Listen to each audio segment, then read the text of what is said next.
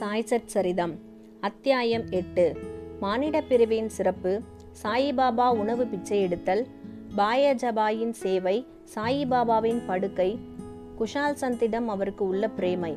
இப்போது முந்தைய அத்தியாயத்தில் குறிப்பிட்டுள்ளபடியே மனித வாழ்க்கையின் முக்கியத்துவத்தை பற்றி ஹேமந்த் பந்த் பல பல கூறிய பின்பு சாயிபாபா அவரது உணவை எங்கனம் இறந்தார்?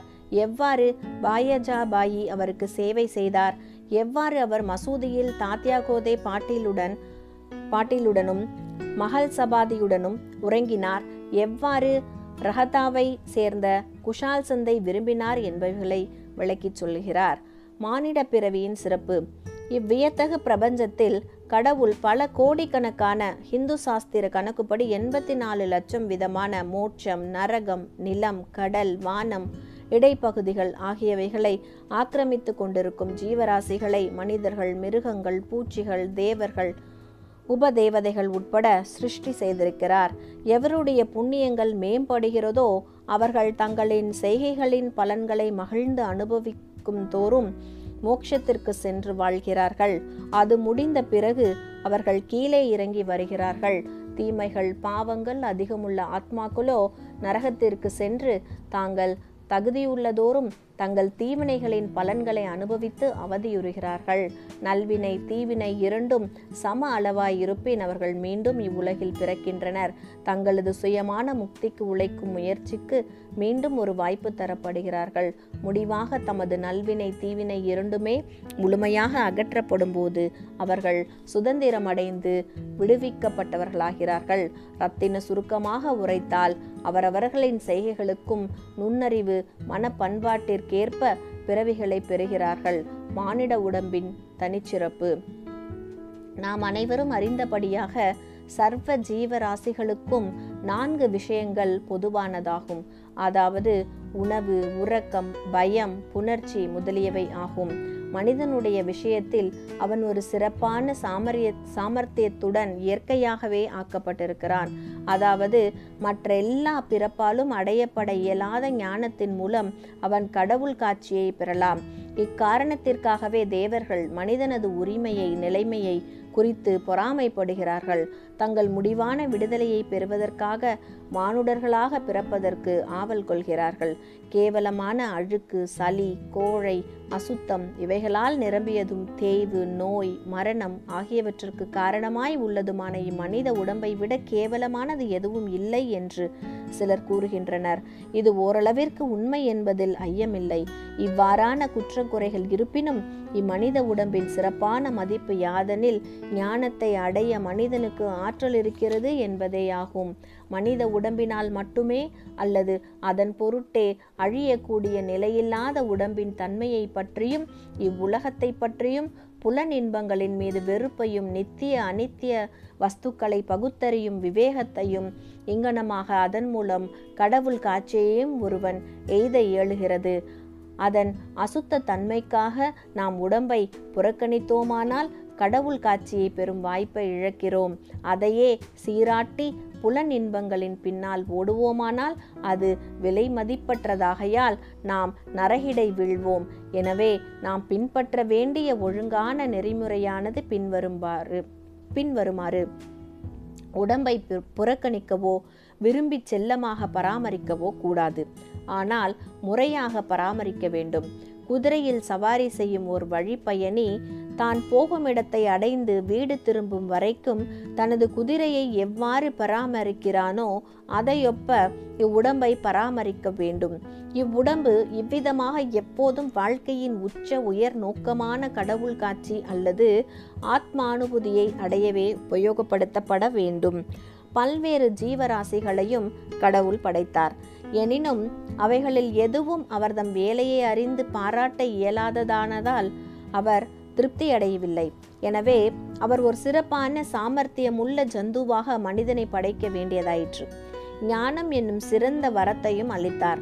அவரின் லீலைகளையும் அற்புதமான வேலையையும் சாதுர்த்தியத்தையும் மனிதன் பாராட்ட இயன்றபோது அவர் பெரிதும் மகிழ்ந்து திருப்தி அடைந்தார் ஸ்ரீமத் பாகவதம் பதினொன்று ஒன்பது இருபத்தெட்டு.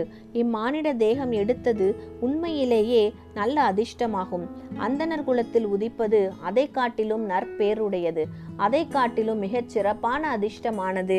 சாய்பாபாவின் பாதங்களில் தஞ்சம் அடைந்து சரணாகதி அடையும் வாய்ப்பை பெற்றதே ஆகும் மனிதனின் முயற்சி. மனித வாழ்க்கை எவ்வளவு அருமையானதென்று உணர்ந்து மரணம் உறுதி என்று அறிந்து அது எத்தருணத்திலும் நம்மை பற்றும் என்று அறிந்து நமது வாழ்க்கையின் குறிக்கோளை எய்த நாம் எப்போதும் விழிப்பாய் இருக்க வேண்டும். சிறிதளவும் காலம் தாழ்த்தக்கூடாது. ஆகையால் நமது குறிக்கோளை அடைய கூடியவரை விரைவாக செயல்பட வேண்டும். அதாவது மனைவியை இழந்தவன் மறுமணம் புரிந்து கொள்ள கொண்டுள்ள மிகுதியான அக்கறை போன்றும் காணாமற் போன தன் மகனை அரசன் சல்லடை போட்டு தேடுவதைப் போன்றும் இருக்க வேண்டும். எனவே நமது இலக்கை எய்த நம்மிடத்திலுள்ள முழு ஊக்கத்துடனும் வேகத்துடனும் நாம் பாடுபட வேண்டும். அதாவது தன்னை உணர்தல். நமது சோம்பேறித்தனத்தை அகற்றிவிட்டு தூக்கத்தை கலைந்து அல்லும் பகலும் ஆத்ம தியானம் செய்தல் வேண்டும். இதை செய்ய நாம் தவறுவோமையானால் நம்மை நாமே மிருக நிலைக்கு தாழ்த்தி கொண்டவர்களாகும் எவ்வாறு செல்வது? கடவுள் காட்சியை தாமே எய்திய தகைமையுள்ள ஞானி முனிவர் அல்லது சத்குரு ஆகிய இவர்களை அணுகுவதே நமது குறிக்கோளை அடைய மிக சிறந்த பயன் அளிக்கக்கூடியதும் துரிதமுமான வழியாகும். மத பிரசங் பிரசங்கங்களை கேட்டும் மத நூல்களை கற்றும் அடைய முடியாதவைகளை அம்மதிப்புமிக்க ஆத்மாக்களின் கூட்டுறவால் பெறலாம். சூரியன் மட்டுமே கொடுக்கும் ஒளியை மற்ற எல்லா நட்சத்திரங்களும் சேர்ந்தாலும் கொடுக்க இயலாததை போன்றே புனித நூல்கள் அனைத்தும் மத பிரசங்கங்கள் அனைத்தும் சேர்ந்து கொடுக்க இயலாத ஆத்ம விவேகத்தை சத்குரு நமக்கு அளிக்கிறார். அவரின் அசைவுகளும் சாதாரண பேச்சும் நமக்கு மௌன உபதேசத்தை நல்குகின்றது. மன்னித்தல் அடக்கமுடைமை அவாவின்மை தர்மம் உதாரகுணம் மனம் மெய் இவற்றின் கட்டுப்பாடு அகங்காரமற்ற தன்மை முதலிய நற்பண்புகளெல்லாம் அத்தகைய தூய புனிதமான கூட்டுறவால் பயிற்சிவிக்கப்பட்டு அடியவர்களால் அனுசரிக்கப்படுகின்றன. இது அவர்களது மனதை ஒளிப்படுத்தி ஞானத்தை நல்கி தன்னை உணரச் செய்கிறது. சாயிபாபா அத்தகைய முன்னே முன்னேற்றத்தை அருளும் ஞானி அல்லது சத்குரு ஆவார். பக்கிரியை இரவலர் போன்று அவர் நடித்தாலும் எப்போதும் ஆத்மாவிலேயே முற்றிலும் தன்வயப்பட்டிருந்தார். கடவுள் அல்லது தெய்வ தன்மையை சர்வ ஜீவராசிகளுக்குள்ளும் கண்டு அவைகளை அவர் எப்போதும் அன்பு செய்தார். இன்பங்களால் அவர் உயரவும் இல்லை துரதிர்ஷ்டங்களால் தாழ்ச்சியுறவும் இல்லை. அரசனும் ஆண்டியும் அவருக்கு ஒன்றே. எவருடைய கடைக்கண் பார்வை பிச்சைக்காரனையும் அரசனாக்க வல்லதோ அவர் ஷீரடியில் வீட்டுக்கு வீடு சென்று உணவை யாசிப்பது வழக்கம். அதை அவர் எப்படி செய்தார் என்பதை தற்போது கவனிப்போம். பாபா உணவை இரத்தல். பாபா எந்த ஷீரடி மக்களின் வீடுகள் முன்னர் ஓர் பிச்சைக்காரனைப் போல் நின்று ஓ லாசி அம்மா ஒரு ரொட்டி தொண்டு கொடு என்று கூவி அப்பிச்சையை ஏற்க தம் இரு கரங்களை நீட்டி அருளினாரோ அவர்கள் ஆசீர்வதிக்கப்பட்டவர்கள். அவர் ஒரு கையில் தகரக்குவளையும் மற்றொன்றில் ஷோலி என்ற சதுர துண்டும் வைத்திருந்தார். தினந்தோறும் சில குறிப்பிட்ட வீடுகளுக்கும் ஒரு வீட்டிலிருந்து மற்றொரு வீட்டிற்கும் பிச்சை எடுக்க சென்றார். திரவ ஆகாரமான சூப் காய்கறிகள் பால் மோர் முதலியவற்றை தகர குவளையிலும் சோறு ரொட்டி முதலிய திடப்பொருட்களை பொருட்களை துண்டிலும் வாங்கி கொண்டார். பாபாவுக்கு தம் நாவு மேல் கட்டுப்பாடு உண்டாதலால் அது சுவையறிவதில்லை. எனவே பல்வேறு பொருட்களை ஒன்று கூட்டிய ருசியை எங்கனம் அவர் பொருட்படுத்த முடியும்?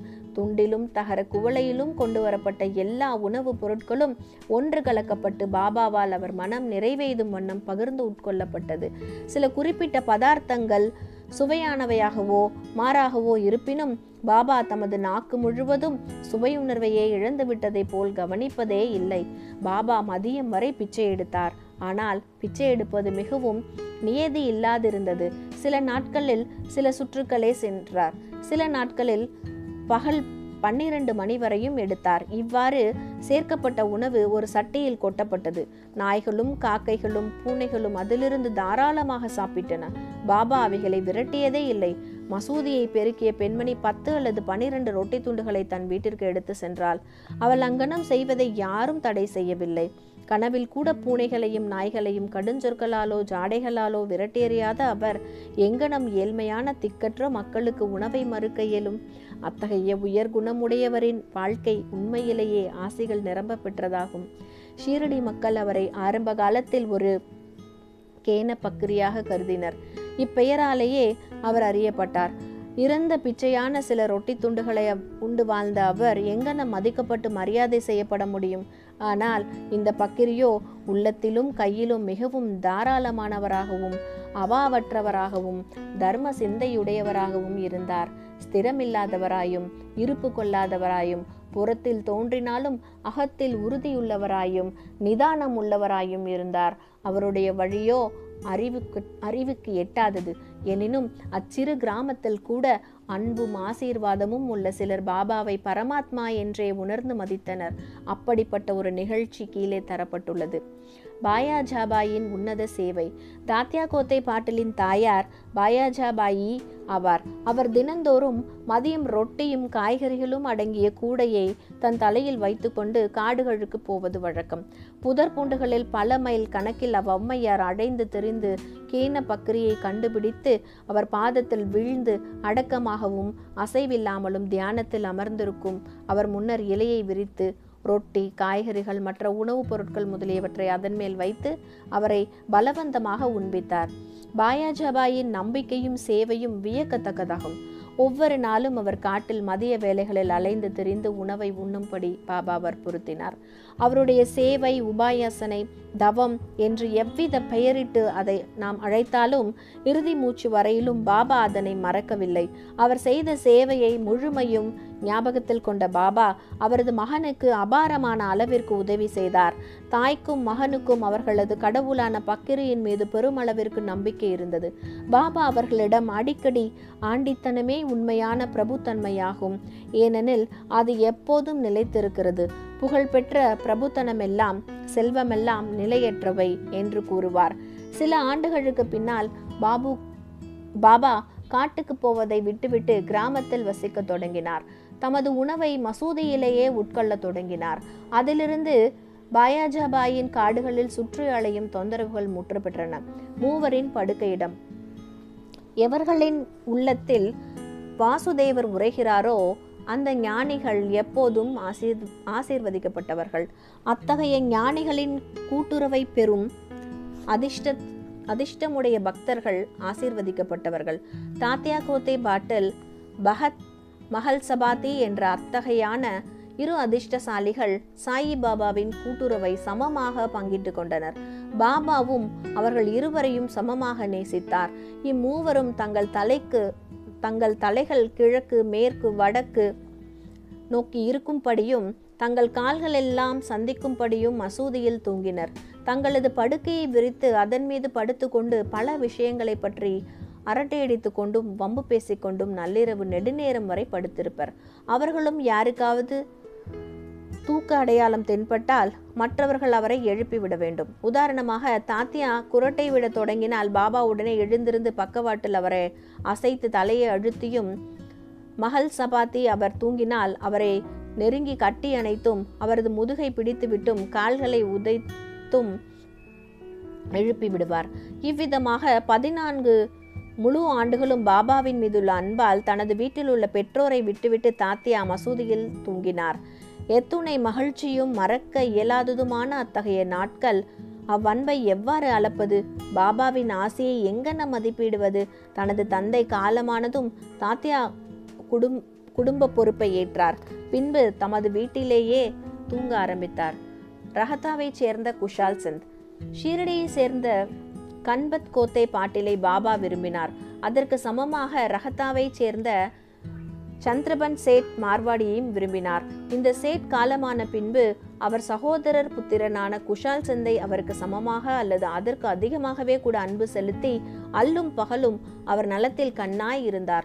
சில சமயங்களில் மாட்டு வண்டியிலோ அல்லது குதிரை வண்டியிலோ டோங்கா நண்பர்களுடன் பாபா ரஹதாவிற்கு செல்வார். அக்கிராமத்து மக்கள் பேண்ட் வாத்திய இசையுடன் வந்து கிராமத்தின் நுழைவாயிலில் பாபாவை வரவேற்று அவர் முன்னால் வீழ்ந்து வணங்குவார்கள். பெரும் வியப்பொலியிலும் விழா கோலத்துடனும் அவர் கிராமத்துக்குள் அழைத்து செல்லப்படுவார். குஷால் சந்த் அவரை தன் வீட்டிற்கு அழைத்து சென்று வசதியான ஆச ஆசனத்தில் அமர்த்தி நல்ல உணவளிப்பார். பின்னர் அவர்கள் சரளமாகவும் மகிழ்ச்சியுடனும் சிறிது நேரம் உரையாடிய பின் அனைவருக்கும் மகிழ்ச்சியையும் ஆசையையும் நல்கிவிட்டு பாபா சீரடிக்கு திரும்புவார். தெற்கே ரஹதாவுக்கு வடக்கே நீம்காவனுக்கும் இடையே சரியான மையப்பகுதியில் ஷீரடி அமைந்துள்ளது. இந்த இடங்களுக்கு அப்பால் பாபா தமது வாழ்நாளில் சென்றதில்லை.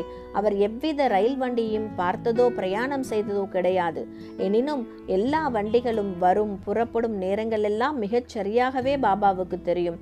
தாங்கள் பாபாவிடம் விடைபெற்று கொண்டபோது அவரின் அறிவுரைகளின்படி நடந்தவர்கள் நன்மையடைந்தனர். அதை மதிக்காதவர்கள் பலவித துர்ச்சம்பவங்களுக்கும் விபத்திற்கும் உள்ளானார்கள். இதை பற்றியும் இன்னும் பல நிகழ்ச்சிகள் குறித்தும் அடுத்த அத்தியாயத்தில் காண்போம். ஸ்ரீ சாயியை பணிக அனைவருக்கும் சாந்தி நிலவட்டும்.